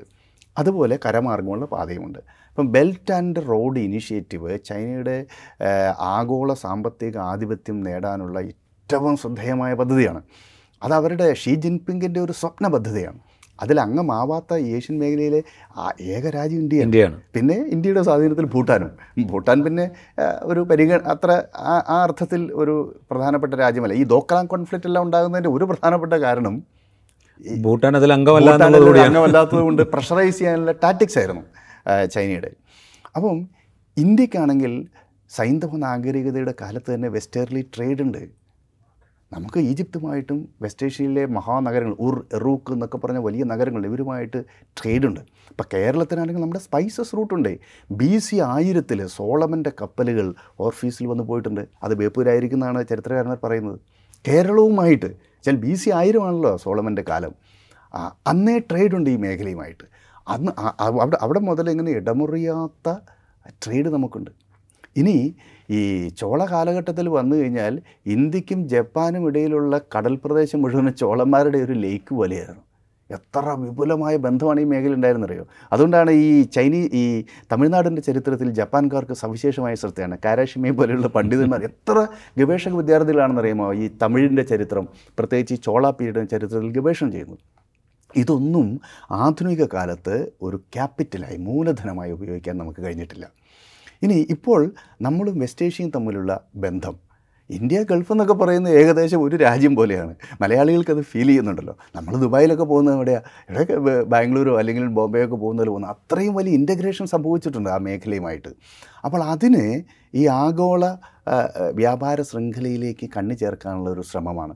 ഇതിൽ രണ്ട് ഘട്ടമായിട്ടാണ് ഇത് പൂർത്തീകരിക്കുന്നത്. ഇതിൽ ആദ്യത്തെ ഘട്ടം ഇന്ത്യയും വെസ്റ്റ് ഏഷ്യയും തമ്മിലുള്ള ബന്ധമാണ്. ഇന്ത്യ വെസ്റ്റ് ഏഷ്യ ബന്ധം വളരെ സോളിഡാണ് വളരെ അടുത്ത ആദാന പ്രധാനം ഈ മേഖലയിൽ നടക്കുന്നുണ്ട്. അതുകൊണ്ട് അത് വളരെ എളുപ്പം സാധിക്കും. രണ്ടാമത്തെ ഘട്ടമാണ് ഈ വെസ്റ്റ് ഏഷ്യയും യൂറോപ്പ് തമ്മിലുള്ള ഇന്റഗ്രേഷൻ അതിൽ പക്ഷേ പുതിയ കരാറുകൾ ഉണ്ടാവേണ്ടവരും പുതിയ സ്ഥാപന വ്യവസ്ഥകൾ ഉണ്ടായി ഉണ്ടാവേണ്ടവരും. കാരണം രണ്ടും രണ്ട് മേഖലയാണ്. സാമ്പത്തിക താല്പര്യങ്ങളും സാംസ്കാരികമായിട്ടുള്ള കാര്യങ്ങളിലൊക്കെ വ്യത്യസ്തത പുലർത്തുന്ന രാജ്യങ്ങളാണ്. അപ്പം അത് തമ്മിൽ കുറച്ച് പ്രയാസമായിരിക്കും. പക്ഷേ ആ ഇന്റഗ്രേഷൻ പൂർത്തീകരിച്ചു കഴിഞ്ഞാൽ ഇതൊരു ചരക്ക് പാതയാണല്ലോ. അപ്പോൾ ഇന്ത്യയിൽ നിന്നുള്ള ചരക്കുകൾക്ക് അങ്ങോട്ട് പോകാനും ഇങ്ങോട്ട് വരുവാനും ഗതാഗത ചെലവ് കുറയും. അപ്പോൾ ഒരേ സമയം കപ്പൽ ഗതാഗതത്തിന്റെയും റെയിൽവേയുടെയും ഒരു ശൃംഖല ഉണ്ടാക്കുകയാണല്ലോ ചെയ്യുന്നത്. അത് വരുന്നതോടുകൂടി ചെലവ് ഇന്ധന ചെലവ് തന്നെ നാൽപ്പത് ശതമാനത്തോളം കുറയും. ആയിരക്കണക്കിന് തൊഴിലവസരങ്ങൾ സൃഷ്ടിക്കപ്പെടും. ഇന്ത്യയിലുള്ള ചരക്കുകൾ ദ്രുതഗതിയിൽ വെസ്റ്റ് ഏഷ്യയിലേക്കും അവിടുന്ന് യൂറോപ്പിലേക്കും യൂറോപ്പിൽ നിന്നുള്ള സാധനങ്ങളും സേവനങ്ങളും ഇങ്ങോട്ട് വരാനും സാധിക്കും. ഇത് വളരെ ശ്രദ്ധേയമായിട്ടുള്ള ഒരു പദ്ധതിയാണ്. അത് ആ രൂപത്തിൽ നടപ്പാക്കാൻ സാധിക്കും എന്ന് തന്നെയാണ് നമ്മൾ ഇപ്പോൾ കരുതേണ്ടത്. കാരണം ഇതിൽ ഇത് പറഞ്ഞപ്പോൾ ഈ മിഡിൽ ഈസ്റ്റ് യൂറോപ്യൻ യൂണിയൻ ആ ലിങ്കേജിന്റെ നിലനിൽക്കുന്ന തടസ്സങ്ങളെക്കുറിച്ച് സൂചിപ്പിച്ചല്ലോ. അവിടെയാണ് ഞാൻ ഈ ചോദിക്കുന്നത്. അതിൽ മാറുന്ന സിറ്റുവേഷനിൽ സൗദി അറേബ്യയുടെ റോൾ വളരെ പ്രധാനമായിരിക്കും എന്ന് നമ്മൾ കാണേണ്ടത് മറ്റ് ഗൾഫ് കൺട്രീസിനെ അപേക്ഷിച്ച് പുതിയ അവസരങ്ങൾ തേടുന്നതിന് പുതിയ ഇൻവെസ്റ്റ്മെന്റ് സാധ്യതകൾ തേടുന്നതിനൊക്കെ സൗദി അറേബ്യ വലിയ ശ്രമങ്ങൾ നടത്തിക്കൊണ്ടിരിക്കുന്നുണ്ട്. അങ്ങനെ വരുമ്പോൾ അവിടെ ഒരു പിവറ്റൽ റോളിലേക്ക് സൗദി അറേബ്യ വരാനുള്ള ഒരു സാധ്യത പ്രത്യേകിച്ച് സൗദിയും അമേരിക്കയും തമ്മിലുള്ള അടുത്ത ബന്ധവും കൂടെ കണക്കിലെടുക്കുമ്പോൾ തീർച്ചയായിട്ടും. സൗദി അറേബ്യ വരും. ഇതിൽ ഈ വെസ്റ്റ് ഏഷ്യയിൽ ഇന്ന് ഇപ്പോൾ രൂപപ്പെട്ടു വന്നിട്ടുള്ള ഒരു ഒരു ഷിയ സുന്നി ഡിവിഷൻ ഉണ്ട്. അത് വളരെ പ്രധാനപ്പെട്ടതാണ്. ആ ഷിയ സുന്നി ഡിവിഷന്റെ പശ്ചാത്തലത്തിലാണ് യു എയും ഇറാ ഇസ്രായേലും തമ്മിലുള്ള ഒരു ഐക്യപ്പെടലുണ്ടാകുന്നു. ആ കരാറിന് അവരുടെ പേര് അബ്രഹാം കരാർ എന്നാണ്. എന്ന് വെച്ചാൽ അബ്രഹാമിക് മതങ്ങളും അബ്രഹാമിക് പരമ്പരയും ഒന്നിക്കുക എന്നുള്ളതാണ്. വെച്ചാൽ ഇസ്രായേലിലും അറബികളും ജ്യേഷ്ഠന്റെ അനിയന്റെയും മക്കളാണല്ലോ. അബ്രഹാമിന്റെ സന്തതി പരമ്പരയിൽപ്പെട്ടവരാണ്. അതേസമയം ഇറാൻ മുസ്ലിം രാഷ്ട്രമാണെങ്കിലും അത് ഷിയ രാഷ്ട്രമാണ്. അവർ സെമിറ്റിക് ജനതയല്ല. വംശീയമായി അവർ അറബികളല്ല. അപ്പോൾ ഈ അബ്രഹാമിന്റെ സന്തതി പരമ്പര എന്ന നിലയ്ക്ക് ഒരു രാഷ്ട്രീയമായ ഐക്യപ്പെടൽ ഉണ്ടാവുക എന്നുള്ളതാണ്. അതുകൊണ്ടാണ് യു എയുമായിട്ടുള്ള ബന്ധം നോർമലൈസ് ചെയ്തുകൊണ്ട് ഉണ്ടാക്കിയ കരാറിന് അബ്രഹാം കരാർ എന്ന് പേരിട്ടത്. അതിനു മുന്നേ ഗ്രാൻഡ് മുഫ്തി സൗദി അറേബ്യയിലെ ഗ്രാൻഡ് മുഫ്തി ഒരു ജൂതനെ കൊന്ന് കൊല്ലുന്നത് പാപമാണ് എന്ന ഫത്വ ഇറക്കിയുണ്ടായി. അതും ഇതിന്റെ അടിസ്ഥാനത്തിലാണ്. കാരണം അബ്രഹാമിക് പരമ്പരയിൽപ്പെട്ടവരാണ് ഇരു കൂട്ടരും. അപ്പോൾ അതുകൊണ്ട് ജൂതനെ നിങ്ങൾ കൊല്ലാൻ പാടില്ല. അറബിയും ജൂതനും സഹോദരി സഹോദരന്മാരാണ് സഹോദരന്മാരാണ് എന്നുള്ള. അപ്പോൾ അങ്ങനെ ഈ പരസ്പരം സംഘർഷത്തിൽ സംഘർഷാത്മകമായി നിൽക്കുന്ന വെസ്റ്റ് ഏഷ്യയിലെ അറബി രാജ്യങ്ങളുമായിട്ട് ഇസ്രായേൽ ബന്ധം സ്ഥാപിച്ചിരിക്കുന്നു. അങ്ങനെയാണ് Israel U A E Saudi Arabia Egypt അച്ചുതണ്ട് അവിടെ രൂപപ്പെട്ടിട്ടുണ്ട്. അതുകൊണ്ടാണ് ഈ പദ്ധതിയിൽ പക്ഷേ ഇതിന് വിരുദ്ധമായി നിലപാടെടുക്കുന്ന രാജ്യങ്ങളില്ല. ഇപ്പോൾ അവിടെ ഇറാൻ ഖത്തർ ടർക്കി ഒരു ഒരു യൂണിറ്റായിട്ടാണ് പ്രവർത്തിക്കുന്നത്. അവർ ഈ പദ്ധതിയിലില്ല. ഇതിലിപ്പോൾ അംഗമായിട്ടുള്ള രാജ്യങ്ങൾ യു എയും സൗദി അറേബ്യയും ഇസ്രായേലും ജോർദാനുമാണ്. അതെ. അതിൽ ഈ പൊളിറ്റിക്കൽ ഇസ്ലാമിക പൊസിഷനിൽ എടുക്ക നിൽക്കുന്ന തുർക്കിയുമില്ല ഖത്തറുമില്ല ഇറാനുമില്ല. ഇറാനുമില്ല. അതിൽ പക്ഷേ ഇന്ത്യ വേറെ കരാറുകൾ ഇവരുമായിട്ട് ഉണ്ടാക്കിയിട്ടുണ്ട് അപ്പോൾ റഷ്യ ഇറാൻ ഇന്ത്യ ഐക്യപ്പെടലിന്റെയൊക്കെ ഭാഗമായിട്ട് റഷ്യയിൽ നിന്ന് ഇങ്ങോട്ട് ഇറാൻ വഴി പേർഷ്യൻ ഗൾഫിലേക്ക് സാധനങ്ങൾ സേവനങ്ങൾ എത്തിക്കുകയും ഇവിടുന്ന് ഇറാൻ വഴി മധ്യേഷ്യ വഴി റഷ്യയോളം നീളുന്ന റോഡ് പാതയെ സംബന്ധിച്ച്. അപ്പോൾ ഇന്ത്യയ്ക്ക് ഇവർ ഇപ്പം ഷിയ ഇറാനുമായിട്ട് സഹകരിക്കുന്ന അവരുമായിട്ടും ഇന്ത്യയ്ക്ക് നല്ല ബന്ധമാണ്. പക്ഷേ നിലവിൽ ഈ കരാറിൽ യൂറോപ്യൻ യൂണിയനാണ് ഉള്ളത്. അതിൽ വെസ്റ്റ് ഏഷ്യയിലേക്ക് വരുമ്പോൾ വെസ്റ്റ് ഏഷ്യയിലെ ഈ അമേരിക്കൻ പക്ഷത്ത് നിൽക്കുന്ന രാജ്യങ്ങളാണ്. അതാണ് Israel Saudi Arabia U A E, Jordan. അപ്പോൾ അവരുമായിട്ടാണ് ബന്ധം. അപ്പോൾ ഈ ബന്ധത്തിന് ഈ ശീതയുദ്ധത്തിന്റെയൊക്കെ തുടർച്ചയായിട്ട് രൂപപ്പെട്ട ഇന്ത്യ ഇസ്രായേൽ അമേരിക്ക അച്ചുതണ്ടിന്റെ കൂടി ഒരു റിഫ്ലക്ഷൻ ഇവിടെയുണ്ട്. അപ്പോൾ ആ അർത്ഥത്തിലാണ് കരാർ വരുന്നത്. അപ്പോൾ എന്താ വെച്ചാൽ ഇതിനൊരു പൊളിറ്റിക്കൽ കൊണോട്ടേഷൻ കൂടി ഉണ്ട്. അതിൽ ഇന്ത്യൻ ഡോമിനൻസ് ഉണ്ട്. അതേസമയം അതിൽ അമേരിക്കൻ താല്പര്യത്തോട് ചേർന്ന് നിൽക്കുന്ന ഒന്നാണ്. അമേരിക്കൻ താല്പര്യത്തോട് ചേർന്ന് നിൽക്കുന്ന ഒരു കരാറായിട്ടാണ് ഇതുവരെ ഇന്ത്യ വെസ്റ്റ് ഏഷ്യ യൂറോപ്പ് വരുന്നത്. ആ നിലയ്ക്ക് നോക്കുമ്പോൾ ഈ നേരത്തെ പറഞ്ഞ അമേരിക്ക ചൈന ശീതയുദ്ധത്തിന്റെ പശ്ചാത്തലത്തിൽ ഇപ്പോൾ ഇന്ത്യൻ ഓഷ്യനിലെ ചൈനീസ് താല്പര്യം അമേരിക്കൻ താല്പര്യം അവിടെ ഡോമിനൻസ് നേടാൻ ഇരു രാജ്യങ്ങളും നടത്തുന്ന ശ്രമം അതൊക്കെ കണക്കിലെടുക്കുമ്പോൾ ഈ ഏരിയയിൽ അമേരിക്കയുടെ കുറെക്കൂടെ കൂടെ വിശ്വസ്ത പങ്കാളിയായിട്ട് ഇന്ത്യ മാറുന്നു എന്ന് വേണമെങ്കിൽ പറയാൻ പറ്റും ആ, അങ്ങനെ പറയാം. അങ്ങനെ പറയാം. പക്ഷേ അതിനേക്കാൾ പ്രാധാന്യം ഇത് ഒരു വിൻ വിൻ സിറ്റുവേഷനായിട്ടാണ് എനിക്ക് പലപ്പോഴും തോന്നിയിട്ടുള്ളത്. ഇന്ത്യയ്ക്ക് വേറെ ഓപ്ഷനില്ല ആരെയാണ് നമ്മൾ ഇപ്പോൾ ഇന്ത്യയുടെ ഏറ്റവും വലിയ പ്രതിസന്ധി ഇപ്പോൾ ഞാൻ കാണുന്നത് ചൈന ഇന്ത്യയുടെ ആർച്ച് എനിമിയായി നിൽക്കുകയാണ്. ചൈനയുമായിട്ടുള്ള ബന്ധം നോർമലൈസ് ചെയ്യാനുള്ള പല ശ്രമങ്ങളും നടന്നിട്ടില്ല. പക്ഷേ ലോകത്തിലെ ഒരു ഒരു ക്ലാസിക്കൽ സൗഹൃദമായിരുന്നു അൻപതുകളിൽ ഇന്ത്യ ചീന ഭായ് ഭായ് എന്ന് പറയുന്നത്. അത് പല കാരണങ്ങൾ കൊണ്ട് തകർന്നു പോയി ആയിരത്തി തൊള്ളായിരത്തി അൻപത്തി ഒമ്പതിലെ ടിബറ്റൻ ഇഷ്യൂവിനെ തുടർന്നാണത് എന്താ പറയുക ഒരു ഒരു ഒരു മോശമായ അവസ്ഥയിലേക്ക് പോയി. അറുപത്തിരണ്ടിലെ ചൈനയുടെ യുദ്ധം. അത് ഒരു യുദ്ധവിജയം ചൈന നേടി എന്നതിനേക്കാൾ ഉപരിയായിട്ട് ഇന്ത്യൻ മനസ്സിൽ അത് ഏൽപ്പിച്ചിട്ടുള്ള ആഘാതം ചെറുതല്ല. കാരണം ആത്മാർത്ഥമായി സ്നേഹിച്ച ഒരു സുഹൃത്ത് ഇടതഞ്ചിലേക്ക് കുത്തിയ ഒരു അനുഭവമാണല്ലോ ഉണ്ടായത്. കാരണം അതിങ്ങനെ ഇന്ത്യ ചൈന ബന്ധങ്ങളിൽ അതങ്ങനെ കിടക്കുന്നുണ്ട്. പിന്നെ അതിനുശേഷവും തുടർച്ചയായിട്ട് ചൈന ഞാൻ നേരത്തെ പറഞ്ഞതുപോലെ ഡിഫെൻസീവ് ഒരു അറ്റാക്കിംഗ് മോഡിലാണ് ഇപ്പോൾ തന്നെ സ്ട്രിങ് ഓഫ് പേൾസ് എന്ന് പറയുന്നത് ചൈനയുടെ ഒരു സ്വപ്ന പദ്ധതിയാണ്. എന്ന് വെച്ചാൽ ഇന്ത്യയ്ക്ക് ചുറ്റും ചൈനയുടെ സ്വാധീന മേഖലകൾ ഉണ്ടാക്കി ഇന്ത്യ സമുദ്ര മേഖലയിൽ ചൈനയ്ക്ക് ഇന്ത്യൻ സ്വാധീനത്തെ ദുർബലപ്പെടുത്താനുള്ള ശ്രമമാണ്. അതാണ് സ്ട്രിങ് ഓഫ് പേൾസ് പദ്ധതി. ജിബൂട്ടിയിലെ ചൈനയ്ക്ക് ഒരു നാവികത്താവളമുണ്ട്. ജിബൂട്ടിയെയും ഹമ്പൻ ടോട്ടയെയും ഗൊദാർ തുറമുഖത്തേക്ക് കൊണ്ട് ചേർത്ത് ഒരു നാവിക പാത ഉണ്ടാക്കാൻ ചൈന ശ്രമിക്കുകയാണ്. അപ്പോൾ ഇന്ത്യയെ ഇന്ത്യൻ ഇന്ത്യൻ മഹാസമുദ്രം എന്ന് പറയുന്നത് പരമ്പരാഗതമായ ഇന്ത്യയുടെ സ്വാധീന മേഖലയാണ്. അമേരിക്ക പോലും ഇന്ത്യ ഈ മേഖലയിൽ ഇന്ത്യൻ സ്വാധീനത്തെ ചെറുക്കാനോ എതിർക്കാനോ ഉള്ള ഒരു ശ്രമം ക്ലാസിക്കൽ ശീതയുദ്ധത്തിന്റെ കാലത്ത് പോലും നടത്തിയിട്ടില്ല. ദീഗോ ഗാർഷ എന്ന് പറയുന്ന ഇന്ത്യൻ മഹാസമുദ്രത്തിൽ അവരുടെ പട്ടാള നാവി നാവികത്താവളമുണ്ട് പട്ടാളത്താവളമുണ്ട്. എന്നിരിക്കെ പോലും ഇന്ത്യൻ സമുദ്ര മേഖലയിൽ ഇന്ത്യയുടെ ഡോമിനൻസിനെ അമേരിക്ക ഈ ശീതയുദ്ധകാലത്ത് പോലും അംഗീകരിച്ചിരുന്നു. പക്ഷേ ഇപ്പോൾ ചൈന അങ്ങനെയല്ല. ഈ ഇന്ത്യ സമുദ്രത്തിലേക്ക് അവർ കയറുകയാണ് അപ്പം ഇപ്പോൾ തന്നെ ഹംബർ ടോട്ട തുറമുഖത്ത് കഴി ഒരു മാസം മുമ്പ് തന്നെ ചൈനയുടെ യുദ്ധക്കപ്പൽ. യുദ്ധക്കപ്പൽ വന്നു. ഇത് ചെറിയ സംഘർഷമല്ല ഇന്ത്യയ്ക്ക് ഉണ്ടാക്കുന്നത്? മാത്രവുമല്ല ഇന്ത്യയുടെ എക്കാലത്തെയും ആർച്ച് എനിമിയായിട്ടുള്ള പാകിസ്ഥാൻ അത് ചൈനയുടെ ഒരു സാറ്റലൈറ്റ് സ്റ്റേറ്റ് പോലെയായി മാറി. ഒന്ന്. രണ്ടാമത്തെ പ്രതിസന്ധി എന്ന് പറയുന്നത് ഇന്ത്യയുടെ എക്കാലത്തെയും സൗഹൃദ രാഷ്ട്രമായ റഷ്യ. പൂർണമായും ചൈനീസ് ആശ്രിതത്വത്തിലേക്ക് പോയി. അത് ഉക്രൈൻ യുദ്ധത്തിന്റെ പശ്ചാത്തലത്തിൽ വന്നിട്ടുള്ളൊരു മാറ്റമാണ്. അപ്പം നമ്മുടെ ആത്മാർത്ഥ സുഹൃത്തും ചൈനയുടെ പക്ഷത്തായി നമ്മുടെ ശത്രുവാണെങ്കിൽ പണ്ടേ അവരുടെ പക്ഷത്തായി ചൈനയും പാകിസ്ഥാനുമാണെങ്കിൽ ഇന്ത്യക്കെതിരായിട്ട് കഠിനമായ നിലപാടെടുക്കുന്നു. ഈ സാഹചര്യത്തിൽ എന്ത് ഓപ്ഷനാണ് ഉള്ള ഒരു രാജ്യം എന്ന നിലയിൽ നമുക്ക്? അപ്പോൾ നമ്മൾ ക്വാഡ് ഉണ്ടാകുന്ന സമയത്ത് നമ്മൾ ഈ നിർഗുണ പരബ്രഹ്മമായിട്ടിരിക്കേണ്ട കാര്യം എന്താ? അപ്പോൾ അതുകൊണ്ട് ക്വാഡിൽ ഇൻ അംഗമാകാൻ ഇന്ത്യയെ പ്രേരിപ്പിക്കുന്ന ഘടകം ഇതാണ്. അതൊരു ഏഷ്യൻ നാറ്റോ ആയിട്ട് മാറിയാൽ പോലും അത്ഭുതകരമല്ല.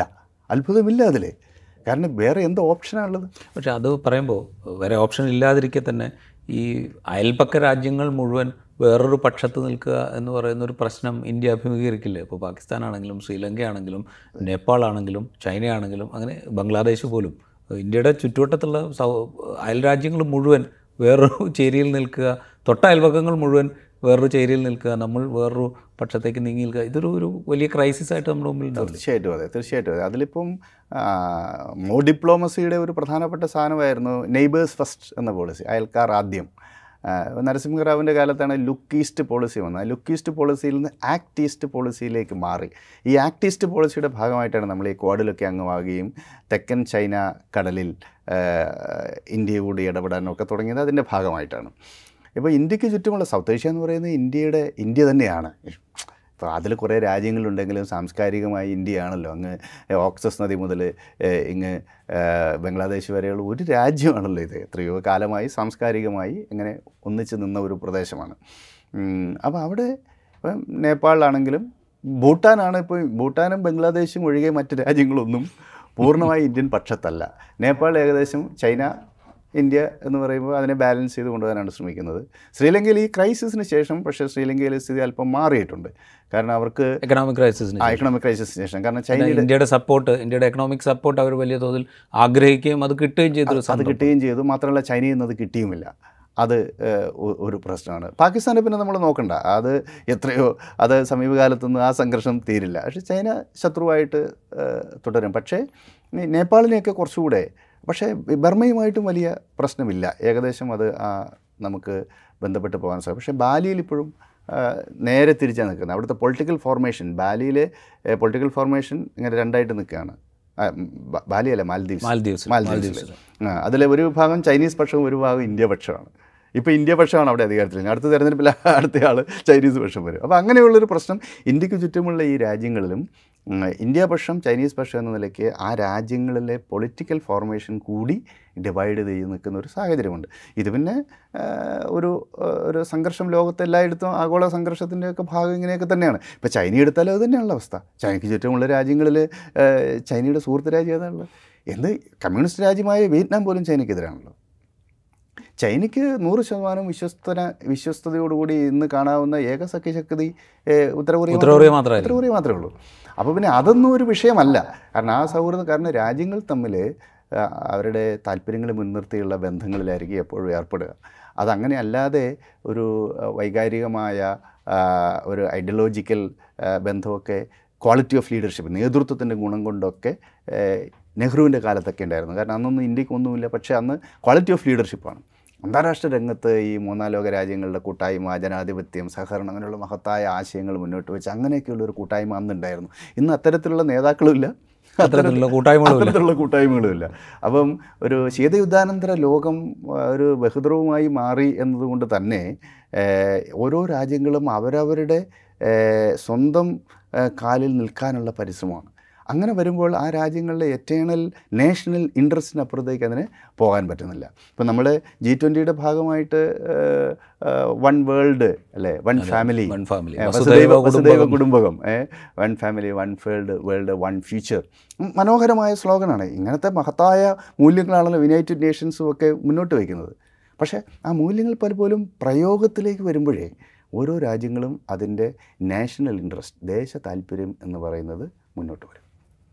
ഇത് ഇതിന്റെ അവസാനത്തെ ഒരു സ്ഥലത്തേക്ക് വന്ന ജി ട്വന്റിയുടെ തൊട്ട് പുറകെയാണ് ജി ട്വന്റിയിൽ തന്നെ അംഗമായ പ്രമുഖ അംഗങ്ങളിലൊന്നായ കാനഡയുമായിട്ടുള്ള ഇന്ത്യയുടെ റിലേഷൻസ് വളരെ സ്ട്രെയിൻഡ് ആവുന്നത്. ആ അത് സ്ട്രെയിൻഡ് ആവുന്നു. ഇതിൽ രണ്ട് പക്ഷത്തും ചേരാത്ത വിധത്തിലാണ് യു കെ ആണെങ്കിലും ഓസ്ട്രേലിയ ആണെങ്കിലും അമേരിക്ക ആണെങ്കിലും ഒക്കെ സ്റ്റാൻഡ് എടുക്കുന്നത്.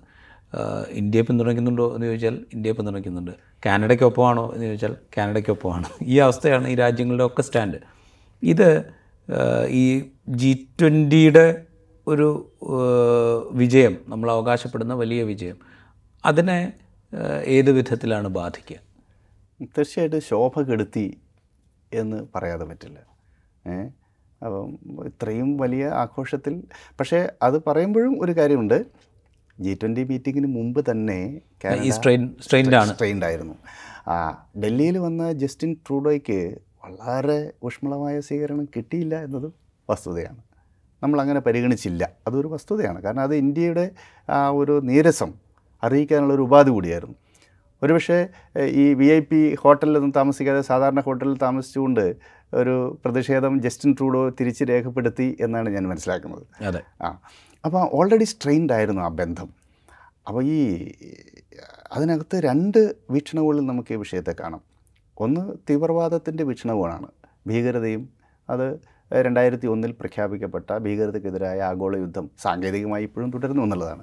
അപ്പോൾ ഭീകരതയുടെ ഏറ്റവും വലിയ ദുരന്തം അനുഭവിക്കുന്ന രാജ്യം എന്ന നിലയ്ക്ക് ഇന്ത്യയ്ക്ക് ഒരു തരത്തിലും ഇതിനോട് കോംപ്രമൈസ് ചെയ്യാൻ പറ്റില്ല. അതും ഒരു വസ്തുതയാണ്. ഇനി ഈ കാനഡയെ സംബന്ധിച്ചിടത്തോളം സമാന്തര സമാനമായൊരു പക്ഷേ അവരും അഭിമുഖീകരിക്കുന്നുണ്ട്. പക്ഷേ ആയിരത്തി എഴുന്നൂറ്റി തൊണ്ണൂറ് മുതലൊക്കെ അവിടെ സിഖ് സമൂഹം അവിടെ എത്തി താമസിച്ചു തുടങ്ങി. അങ്ങനെ ഈ കാനഡയുടെ പൊതുജീവിതത്തിന്റെയും അവരുടെ രാഷ്ട്രീയ സാംസ്കാരിക മതജീവിതത്തിന്റെയും ഒക്കെ ഒരു ഇന്റഗ്രൽ പാർട്ടായി നിൽക്കുന്ന ഒരു സമൂഹമാണ് സിഖുകാർ അവരുടെ എക്കണോമിക് ഡെവലപ്മെന്റിന്റെ കൂടെ? ആ ഭയങ്കരമായ എന്റർപ്രനേഴ്സാണ് അവർ അങ്ങനെയൊക്കെയുള്ള ബന്ധമുണ്ട്. അതവിടെ മാത്രമല്ല ആ ഭാഗത്ത് ഈ സ്വാതന്ത്ര്യത്തിന് മുമ്പൊക്കെ ഈ കാലിഫോർണിയ മേഖലയിലൊക്കെ സിഖുകാരുണ്ടായിരുന്നു. കാരണം യുദ്ധത്തിൽ മുഴുവനും ഈ ബ്രിട്ടീഷുകാരുടെ ഗ്ലോബൽ എംപയർ ഉണ്ടാക്കിയതിൽ മുഴുവനും ഇന്ത്യ ഇന്ത്യൻ പട്ടാളക്കാരാണല്ലോ യുദ്ധം ചെയ്തത്. അല്ലാണ്ട് അവരൊന്നും അല്ലല്ലോ. പതിമൂവായിരം ആളുകളുടെ പേരാണ് ഡൽഹി ഗേറ്റിൽ എഴുതി വെച്ചേക്കുന്നത്. ഒരു ഒന്നാം ലോകമായ യുദ്ധത്തിൽ അപ്പോൾ ബ്രിട്ടീഷ് എംപയർ എന്ന് പറഞ്ഞാൽ ഈ യുദ്ധം ചെയ്തത് മുഴുവൻ ഇന്ത്യൻ പട്ടാളക്കാരാണല്ലോ മഹാഭൂരിപക്ഷം. അപ്പോൾ അങ്ങനെ പോയ ആളുകളാണ്. അപ്പോൾ കാലിഫോർണിയയിലൊക്കെ അവർ വളരെ ആക്റ്റീവായിരുന്നു കാലിഫോർണിയ കാനഡയിലെ വിവിധ മേഖലയിലൊക്കെ. അവിടുന്നാണ് ഈ ഈ ഗദർ പാർട്ടിക്ക് ഉണ്ടാകുന്നത് അങ്ങനെയാണ്. ഹർദയാലിന്റെ ഗദർ പാർട്ടി ആയിരത്തി തൊള്ളായിരത്തി പതിമൂന്നിൽ ഇന്ത്യൻ സ്വാതന്ത്ര്യത്തിന് വേണ്ടിയിട്ട് പ്രവർത്തിക്കുന്ന ഗദർ പാർട്ടിയൊക്കെ ഈ സിഖുകാരാണ് അതിന്റെ മുൻനിരയിലുണ്ടായിരുന്നത്. ഇപ്പോഴും അവിടെ കാനഡയിൽ രണ്ട് ഏഴ് ലക്ഷത്തി എഴുപത്തൊന്നായിരമാണ് രണ്ടായിരത്തി ഇരുപത്തൊന്നിലെ സെൻസസ് സെൻസസ് പ്രകാരം. അപ്പോൾ seven point seven one lakhs ഉണ്ട്. അവരുടെ ടോട്ടൽ പോപ്പുലേഷന്റെ ടു പോയിന്റ് ടു പെർസെന്റേജ് ആണ്. അവിടെ ഹിന്ദുക്കൾ ഏകദേശം എട്ട് ലക്ഷത്തിലധികം ഉണ്ട്. എട്ട് ലക്ഷത്തി പതിനഞ്ചായിരത്തോളം ഉണ്ട്. അവർ ടോട്ടൽ പോപ്പുലേഷന്റെ ടു പോയിന്റ് ത്രീ പെർസെന്റേജാണ് ഇന്ത്യൻ മുസ്ലിംസും അവിടെ ധാരാളമുണ്ട് അത് ഇന്ത്യൻ സമൂഹം അവിടുത്തെ ഒരു വളരെ ശക്തമായ സമൂഹമാണ്. പക്ഷേ ഈ ഹിന്ദു മുസ്ലിം വിഭാഗങ്ങളൊക്കെ വളരെ റീസെന്റ് ആയിട്ടാണ് അവിടേക്ക് കുടിയേറിയത്. പക്ഷേ സിഖുകാരെന്ന് പറഞ്ഞാൽ എത്രയോ കാലമായി അവിടെ വസിക്കുന്നവരാണ്. അപ്പം ആ ഒരു ഒരു പ്രശ്നം അവിടെയുണ്ട്.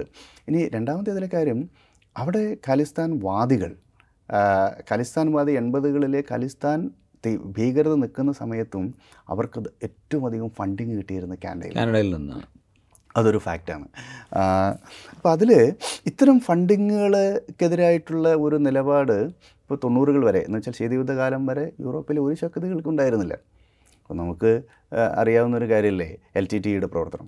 എൽ ടി ടിയുടെ ആസ്ഥാനം ഇവിടെ ലണ്ടനാണ്. പൊട്ടു അമ്മനും ആന്റൺ ബാലസിംഗോ ഒക്കെ ഇരുന്ന് സംസാരിക്കുന്ന ഇവിടെ ലണ്ടനിലിരുന്ന് അപ്പോൾ ഈ ഭീകര സംഘങ്ങൾക്കെല്ലാം മനുഷ്യാവകാശത്തിന്റെയൊക്കെ പേരിൽ കവചമൊരുക്കുകയും അവർക്ക് പ്രവർത്തിക്കാനുള്ള ഓഫീസ് അടക്കമുള്ള സംവിധാനങ്ങൾ ഒരുക്കുകയും ഒക്കെ ചെയ്തത് വികസിത വെസ്റ്റേൺ രാജ്യങ്ങളാണ്. ഫ്രാൻസും അമേരിക്കയും അതുപോലെ ബ്രിട്ടനും ഒക്കെ തന്നെയാണ്. ഇപ്പോൾ അവിടെ തീവ്രവാദം എത്തിയപ്പോഴാണ് അവർ ഈ പറയുന്ന പ്രതിഷേധമല്ല അവരുടെ ഭാഗത്തു നിന്നുണ്ടാകുന്നത്? ആഹാ അവിടെ തീവ്രവാദ ആക്രമണം ഉണ്ടാകുന്നു വലിയ സംഘർഷം ഉണ്ടാകുന്നു ഫ്രാൻസിലൊക്കെയാണ് ചെറിയ ഒരു സംഗതി മതി. അവിടെ പാരീസൊക്കെ മൊത്തം അടച്ചിടുന്ന രൂപത്തിലേക്കുള്ള വിഷയങ്ങൾ ഉണ്ടാകുന്നു അപ്പോഴാണ് അവർ ഈ ഈ മനുഷ്യാവകാശ പ്രശ്നമൊക്കെ മാറ്റിവെച്ച് രാജ്യ താല്പര്യത്തിന് നിൽക്കാൻ തുടങ്ങിയത്. അപ്പോൾ പണ്ട് അങ്ങനെ ആയിരുന്നില്ല. അവർ സേഫ് സോണിലാണ്. ഈ ഭീകരതയൊന്നും ഇങ്ങോട്ട് വരില്ല എന്ന് അവർ വിചാരിച്ചു. അതുകൊണ്ട് അവർ ആഗോളതലത്തിൽ പ്രവർത്തിക്കുന്ന ഭീകര സംഘങ്ങൾക്ക് സാമ്പത്തിക സഹായം നൽകുന്ന ഏറ്റവും അധികം ഫണ്ടിംഗ് ഒക്കെ വന്നത് ഈ ഫോർട്ട് ഫൗണ്ടേഷനൊക്കെ പറഞ്ഞ് അമേരിക്കയിൽ പ്രവർത്തിക്കുന്ന ഫോർട്ട് ഫൗണ്ടേഷനൊക്കെ ഉണ്ടല്ലോ. അവരുടെയൊക്കെ ധാരാളം ഫണ്ട് ഇൻഡയറക്റ്റായിട്ട് ഇത്തരം സംഗതികൾക്ക് വന്നുകൊണ്ടിരുന്നു. ഇന്ത്യയിൽ തന്നെ ഈ തെക്കൻ തമിഴ്നാട്ടിലൊക്കെ ജാതീയ പഠനങ്ങൾക്ക് ഫോർഡ് ഫൗണ്ടേഷൻ നൽകിയിട്ടുള്ള ഫണ്ട് ചെറുതല്ല. അവിടെയുള്ള ജാതി സംഘർഷത്തിന്റെയും ജാതി സംഘടനയുടെയൊക്കെ വളർച്ചയ്ക്ക് ഒരു പ്രധാനപ്പെട്ട പങ്ക് വഹിച്ചത് ഇത്തരം ജാതി കേന്ദ്രീകൃതമായ പഠനങ്ങളാണ്. അപ്പോൾ ഇങ്ങനെ ലോകത്തെല്ലായിടത്തും ഡിസ്റപ്റ്റീവ് ഫോഴ്സസിനെ സഹായിച്ചുകൊണ്ട് ആ രാജ്യങ്ങളെ ദുർബലമാക്കി അവരെ നിയന്ത്രണത്തിൽ നിർത്തുക എന്നുള്ളത് ഇക്കണോമിക് ഇമ്പീരിയലിസത്തിന്റെ ഒരു ടാറ്റിക്സ് ആയിരുന്നു. അപ്പം അതിന്റെ ഒരു പശ്ചാത്തലം അന്നുണ്ടായിരുന്നു. ഇനി സമീപകാലത്തെ ഒരു വിഷയം എന്താ വെച്ചാൽ ഖാലിസ്ഥാൻ തീവ്രവാദത്തിന് കുന്തമുനിയായി പ്രവർത്തിച്ചത് പാകിസ്ഥാനാണ്. അന്ന് അമേരിക്ക ഇന്ത്യക്കെതിരാണല്ലോ എക്കാലത്തും. ഇന്ത്യയെ തകർക്കേണ്ടത് അമേരിക്ക കൂടെ ആവശ്യമാണ്. പാകിസ്ഥാൻ ഇന്ത്യക്കെതിരെ നടത്തിയിട്ടുള്ള വലിയ യുദ്ധങ്ങളെല്ലാം അമേരിക്ക കൂടി നടത്തിയ യുദ്ധങ്ങളാണ്. അതേസമയം ഇന്ത്യയിലെ പഞ്ചാബ് മാത്രം പോരാ. പാകിസ്ഥാനിലെ പഞ്ചാബും കൂടെ ചേർത്തിട്ട് ഒരു ഏകീകൃത ഖാലിസ്ഥാൻ രൂപീകരിക്കണമെന്ന വാദം ഇവർ ഉയർത്തിയപ്പോഴാണ് പാകിസ്ഥാൻ പ്രതിസന്ധിയിലായത്. അങ്ങനെയാണ് പാകിസ്ഥാൻ ഏകപക്ഷീയമായി ഇതിനകത്തു ഇതിനകത്തുനിന്ന് പിന്മാറുകയും ഇന്ത്യ ഗില്ലിന്റെയൊക്കെ നേതൃത്വത്തിൽ ശക്തമായ അടിച്ചമർത്തൽ നടത്തുകയും ചെയ്തപ്പോഴാണ് അതില്ലാണ്ടായത് അപ്പം ഈ അതിർത്തി കടന്നുള്ള സഹായം നിന്നതുകൊണ്ടാണ് കാരണം പാകിസ്ഥാന്റെ ഒരു അഖണ്ഡതയുടെ വിഷയമായി മാറി. കാരണം പാകിസ്ഥാന്റെ അറുപത് ശതമാനം കിടക്കുന്നത് പഞ്ചാബ് പഞ്ചാബിലാണ് കിടക്കുന്നത്. പാകിസ്ഥാൻ പഞ്ചാബിന്റെ. മാത്രമല്ല ഈ പഞ്ചാബാണ് പാകിസ്ഥാന്റെ മിലിറ്ററിയെ നിർണയിക്കുന്നത് അവരുടെ സമ്പദ്ഘടന നിയന്ത്രിക്കുന്നതൊക്കെ അവിടുത്തെ ഏറ്റവും വലിയ പൊളിറ്റിക്കൽ സ്റ്റേറ്റും പഞ്ചാബാണ്. പഞ്ചാബാണ് പഞ്ചാബാണ്. അപ്പോൾ ഈ പഞ്ചാബിലേക്ക് ആ പഞ്ചാബിലുള്ള ഇന്ന് പാകിസ്ഥാൻ പഞ്ചാബിലുള്ള സിഖുകാരുടെ എണ്ണം വളരെ കുറവാണ്. എങ്കിൽ കൂടി കുറച്ചാളുകൾ മതിയല്ലോ.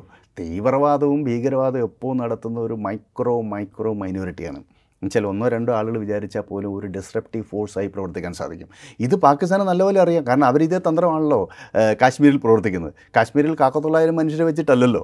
ഏതാനും ആളുകൾ വെച്ചിട്ടാണല്ലോ ഈ കാര്യങ്ങൾ ചെയ്യുന്നത്. അപ്പോൾ അങ്ങനെ വന്നപ്പോഴാണ് പാകിസ്ഥാൻ പൂർണമായി അതിന്റെ അകത്ത് വിഡ്രോ ചെയ്യുന്നത്.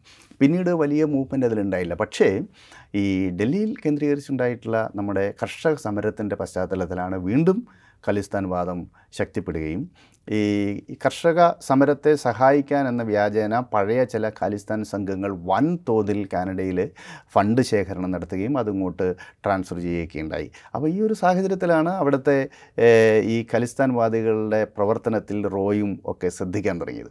ഇപ്പോൾ ഹർദീപ് സിംഗ് നിജാർ എന്ന് പറയുന്നത് ഖാലിസ്ഥാൻ ടൈഗർ ഫോഴ്സിന്റെ ചീഫാണ്. ഖലിസ്ഥാൻ ടൈഗർ ഫോഴ്സിന്റെ ചീഫാണ്. അത് ഈ ബ്രിട്ടീഷ് കൊളംബിയ എന്ന് പറയുന്നത് കാനഡയിൽ ഏറ്റവും അധികം സിഖുകാർ ഉള്ളൊരു സ്ഥലം ഉള്ള ഒരു സ്ഥലമാണ്. അവിടെ എത്രയാണ് ഫൈവ് പോയിന്റ് നയൻ പെർസെന്റേജ് മറ്റോ? ടോട്ടൽ പോപ്പുലേഷന്റെ മൂന്ന് ലക്ഷത്തിലധികം സിഖുകാരാണ്. അപ്പോൾ പെർസെന്റേജ് വെച്ച് നോക്കിയാൽ നമ്പർ ഏറ്റവും അധികം ഉള്ളത് ഒണ്ടറിയോ എന്ന് പറഞ്ഞൊരു പ്രൊവിൻസിലാണ് പക്ഷേ ബ്രിട്ടീഷ് കൊളംബിയയിലാണ് ഏറ്റവും അധികം പെർസെന്റേജ് ഉള്ളത് ഇവർ അപ്പം വലിയ രൂപത്തിലുള്ള സിഖ് സമുദായത്തിന്റെ കോൺസെൻട്രേഷനുള്ള സ്ഥലമാണ് അവിടെ.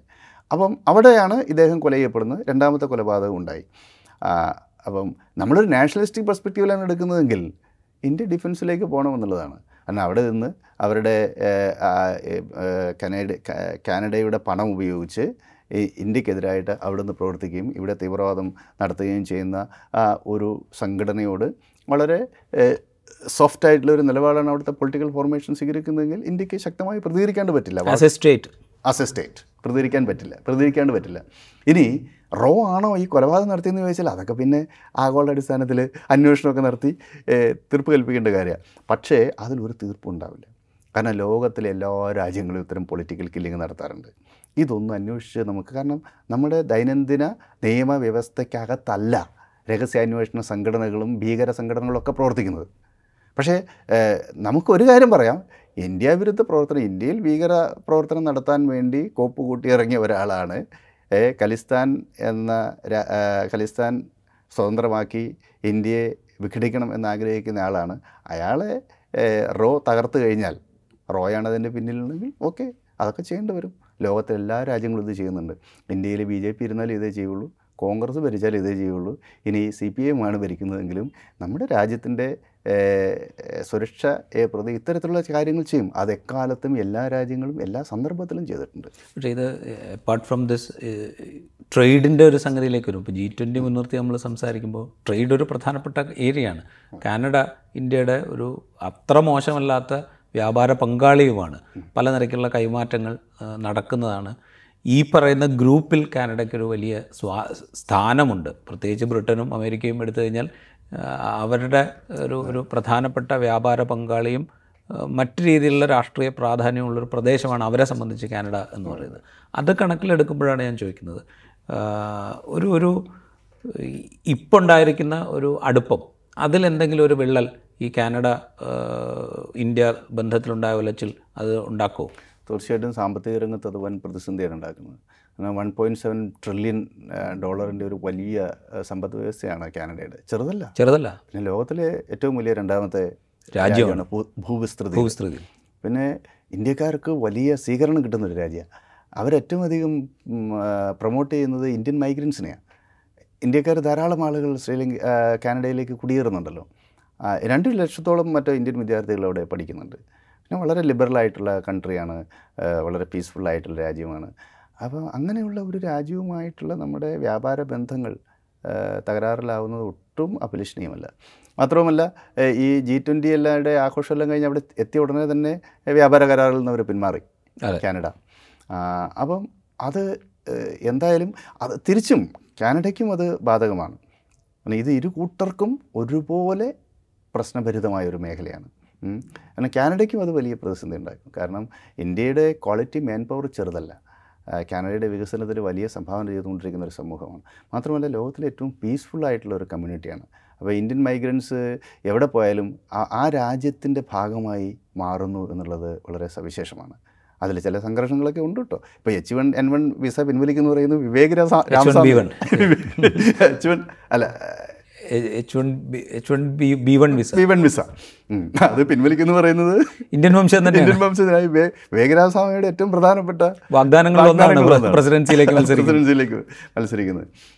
അതിപ്പോൾ റഷ്യസിനൊക്കെ ഇംഗ്ല അവിടെ യു കെയിൽ പ്രൈം മിനിസ്റ്റർ ആകുന്നു അല്ലെങ്കിൽ അമേരിക്കൻ വൈസ് പ്രസിഡന്റ് ആയിട്ട് കമല ഹാരിസ് വരുന്നു. കമല ഹാരിസ് വരുന്നു.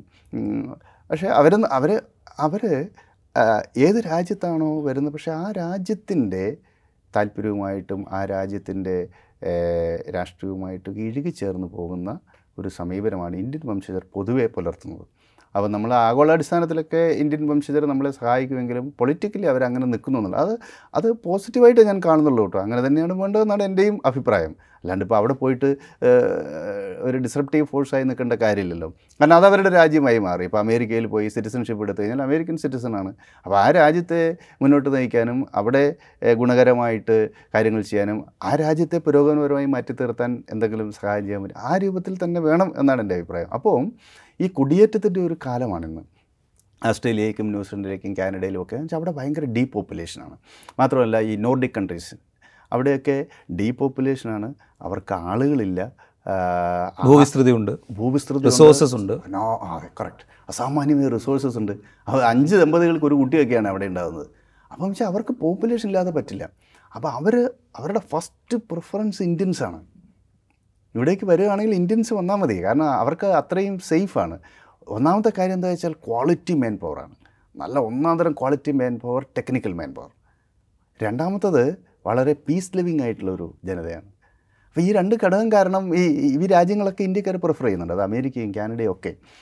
അപ്പോൾ അതുകൊണ്ട് നമ്മളുടെ സാന്നിധ്യം ചെറുതല്ല എന്ന് സാരം. അതേസമയം നമ്മുടേത് ഇപ്പോഴും ഒരു ദരിദ്രതാരമായ രാജ്യമാണ്. ഇതൊക്കെ നമുക്കൊക്കെ ഇവിടെ ബില്ലിനേഴ്സൊക്കെ ഒക്കെ ഉണ്ട്. ത്രീ പോയിന്റ് സെവൻ ട്രില്യന്റെ എക്കണോമി ആയിട്ടൊക്കെ നമ്മൾ മാറിയെങ്കിലും നമ്മൾ ലോകത്തിലെ ഏറ്റവും ജനസംഖ്യയുള്ള രാജ്യമാണ്. ഇപ്പോഴും ഒരു മുപ്പത് കോടിയോളം മനുഷ്യർ ദാരിദ്ര്യം കഴിയുന്ന രാജ്യമാണ്. അപ്പോൾ നമുക്ക് അങ്ങനെ ഒരു സംഘർഷത്തിലേക്ക് പോകുക അത്ര എളുപ്പമല്ല.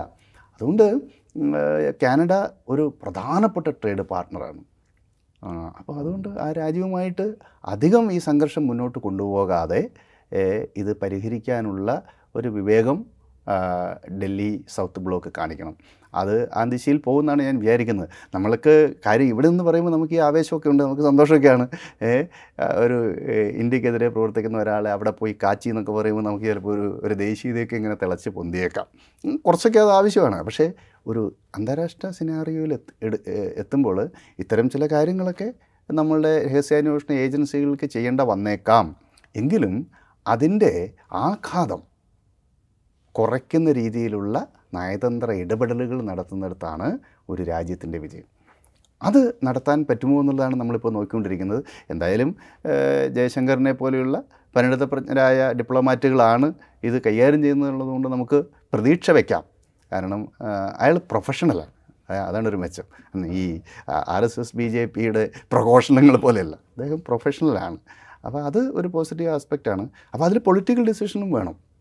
ആ പൊളിറ്റിക്കൽ ഡിസിഷൻ ആ പൊളിറ്റിക്കൽ ഡിസിഷൻ എടുക്കേണ്ടത് പി എം ഒയുടെ ഓഫീസാണ് അതെടുക്കില്ല എന്നുള്ളതാണ് പ്രധാനം. അതെടുത്തേ പറ്റൂ.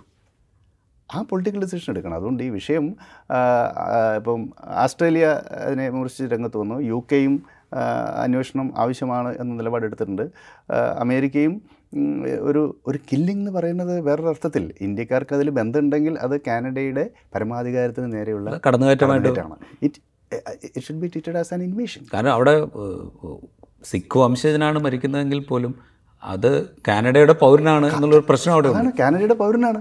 കാനഡിയൻ പൗരനാണ്. അത് സിഖുകാരനായാലും ആഫ്രിക്കക്കാരനാണെങ്കിലും കാനഡക്കാരനല്ലേ. അപ്പോൾ ആ രാജ്യത്ത് പോയി അയാളെ കൊലപ്പെടുത്തുന്നത് തീർച്ചയായിട്ടും ലംഘനമാണ്. അത് ചെയ്യാൻ പാടില്ലാത്തതാണ് നമ്മൾ ചെയ്യുന്നുണ്ടെങ്കിൽ. അതുകൊണ്ട് ഇത് ഡിപ്ലോമാറ്റിക് ആയിട്ട് പരിഗണിക്കണം. ഇപ്പോൾ ഞാനൊരു എക്സാമ്പിൾ പറയാം. ആയിരത്തി തൊള്ളായിരത്തി തൊണ്ണൂറ്റി എട്ടിൽ കാർഗിൽ ക്രൈസിസ് ഉണ്ടാകുമ്പോൾ ഇന്ത്യയും പാകിസ്ഥാനും തമ്മിൽ അന്താരാഷ്ട്ര അതിർത്തി ഇല്ല ലൈൻ ഓഫ് കൺട്രോൾ മാത്രമേ ഉള്ളൂ. എങ്കിൽ പോലും ടൈഗർ ഹിൽസ് പിടിക്കുന്ന സമയത്താണ് നമുക്ക് ഏറ്റവും അധികം പട്ടാളക്കാരെ നഷ്ടപ്പെട്ടത്. കാർഗിലുള്ള ആ സ്മൃതി മണ്ഡപത്തിൽ പോയി നമുക്ക് നോക്കിക്കഴിഞ്ഞാൽ അത് കാണാൻ സാധിക്കും. കാരണം ഇത് മുകളിലാണ് ഇരിക്കുന്നത്. ടൈഗർ ഹിൽസിന്റെ താഴെ വിശാലമായ പ്രദേശമാണ്. കാരണം എങ്ങനെ മൂവ് ചെയ്താലും മുകളിൽ നിന്ന് ആളുകൾക്ക് വെടിവെച്ച് കൊല്ലാം. അതേസമയം ഇരുവശത്തു നിന്നും ലൈൻ ഓഫ് കൺട്രോൾ ക്രോസ് ചെയ്ത് കഴിഞ്ഞാൽ ഒരു വളരെ എളുപ്പം ഏറ്റവും ചുരുങ്ങിയ ആൾനാശത്തിൽ ടൈഗർ പിടിക്കാൻ പറ്റും. പക്ഷേ അന്ന് ഇന്ത്യ പൊളിറ്റിക്കൽ ഡിസിഷൻ എടുത്തു. ലൈൻ ഓഫ് കൺട്രോൾ ക്രോസ് ചെയ്യില്ല. കാരണം ലൈൻ ഓഫ് കൺട്രോൾ ക്രോസ് ചെയ്ത് കഴിഞ്ഞാൽ പാകിസ്ഥാനുമായിട്ട് ഉള്ള യുദ്ധമായി അവിടെ. അപ്പോൾ അത് അന്ന് അങ്ങനെ ഒരു തീരുമാനം എടുത്തു. അന്നത്തെ സാഹചര്യം അങ്ങനെയായിരുന്നു. ഇന്ന് പിന്നെ നമ്മൾ ബലാക്കോട്ട് അറ്റാക്കെല്ലായിട്ട് ഇപ്പോൾ നമ്മൾ ലൈൻ ഓഫ് കൺട്രോൾ ഒന്നും നോക്കുന്നില്ല. അങ്ങോട്ട് പോയി അറ്റാക്ക് ചെയ്യുന്നുണ്ട്. പക്ഷേ ഒരു ഒരാഗോള തലത്തിലുള്ള ഒരു കൺസെൻസസ് അതാണ്. അതാണ് ശരിയായ രീതി. പിന്നെ ഇന്ത്യയും തമ്മിൽ അന്താരാഷ്ട്ര അതിർത്തി അല്ല അതുകൊണ്ട് അത് ലംഘിക്കുന്നതിന് പ്രശ്നമൊന്നുമില്ല. അത് സാങ്കേതികമായിട്ട് അങ്ങനെയാണ്. പക്ഷേ എങ്കിലും എൽ ഒ സി എന്ന് പറയുന്നത് നമ്മൾ അംഗീകരിച്ച ഒരു ഇതാണ്. അത് ലംഘിക്കാതിരിക്കുക എന്നുള്ളത് ഇരു രാജ്യങ്ങളുടെയും പരമാധികാരത്തെ പരസ്പരം ബഹുമാനിക്കുന്നതിന് തുല്യമാണ്. ആ ബഹുമാനം ഇന്ത്യയുടെ ഭാഗത്തു നിന്നുണ്ടായിരുന്നത് കൊണ്ടാണ് തൊണ്ണൂറ്റെട്ടിൽ നമ്മൾക്ക് വലിയ നാശം ഉണ്ടായിട്ട് കൂടി ടൈർ ഹിൽസ് പിടിക്കാൻ എൽ ഒ സി ക്രോസ് ചെയ്യാത്തത്. അപ്പോൾ അത് അതൊരു വാല്യൂ ആണ് ഒരു ഇന്റർനാഷണൽ വാല്യൂ ആണ്.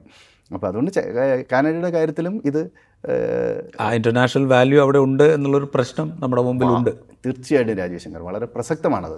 ആ അതുകൊണ്ട് സംഭവിച്ചു സംഭവിച്ചു. അത് ഡിപ്ലോമസി അല്ലാണ്ട് ഇനി മാർഗമൊന്നുമില്ല അത് ഇതിൽ ബന്ധപ്പെടുത്താൻ പറ്റുന്ന രാജ്യങ്ങളെയും സംഘടനകളെയും വ്യക്തികളെയും ഒക്കെ സ്വാധീനവും സഹകരണവും ഒക്കെ നേടിക്കൊണ്ട് നയതന്ത്ര ചാനലിലൂടെ ഡിഫ്യൂസ് ചെയ്യണം ഈ ഇഷ്യൂ അതല്ലാതെ ഇത് മുന്നോട്ട് കൊണ്ടുപോകുന്നത് ഒട്ടും ഭൂഷണമല്ല. ഇന്ത്യക്കും ഭൂഷണമല്ല കാനഡയ്ക്കും ഭൂഷണമല്ല. പക്ഷേ ഒന്നാം സ്ഥാനത്ത് നമ്മളാണല്ലോ പ്രതിസ്ഥാനത്ത്. അതുകൊണ്ട് നമ്മളുടെയാണ് കൂടുതൽ ശ്രദ്ധ ഇക്കാര്യത്തിൽ വേണ്ടി വരിക. ജി ട്വന്റി നമുക്ക് രാജ്യത്തിന് സമ്മാനിച്ച വലിയ മേൽക്കൈയുണ്ട്. ജി ട്വന്റിയുടെ സമ്മിറ്റിൽ നമ്മളുടെ ഇടപെടലിലൂടെ ഒരു സംയുക്ത പ്രസ്താവനയിലേക്ക് കാര്യങ്ങൾ എത്തിക്കാൻ സാധിച്ചത് നമുക്ക് സമ്മാനിച്ച വലിയ മേൽക്കൈയുണ്ട്. അതിന്റെ തുടർച്ചയായുണ്ടായ കാനഡയുമായുള്ള ബന്ധത്തിലുണ്ടായ വിള്ളൽ അത് ഈ ശോഭയെ കെടുത്തുമോ ഇല്ലയോ എന്നുള്ളത് കാത്തിരുന്ന് കാണേണ്ടതാണ്. ഈ തർക്കത്തിൽ ഈ ഇന്ത്യ കാനഡ നയതന്ത്ര തർക്കത്തിൽ അമേരിക്ക ബ്രിട്ടൻ മറ്റു രാജ്യങ്ങൾ ജി ട്വന്റിയിൽ അംഗമായ മറ്റു രാജ്യങ്ങൾ അവരൊക്കെ എടുക്കാൻ പോകുന്ന നിലപാട് എന്തായിരിക്കും എന്നുള്ളതും കാത്തിരുന്ന് കാണേണ്ടതാണ്. അതിനെക്കുറിച്ച് സംസാരിക്കുകയായിരുന്നു doctor P J Vinson. Thank you. Thank you.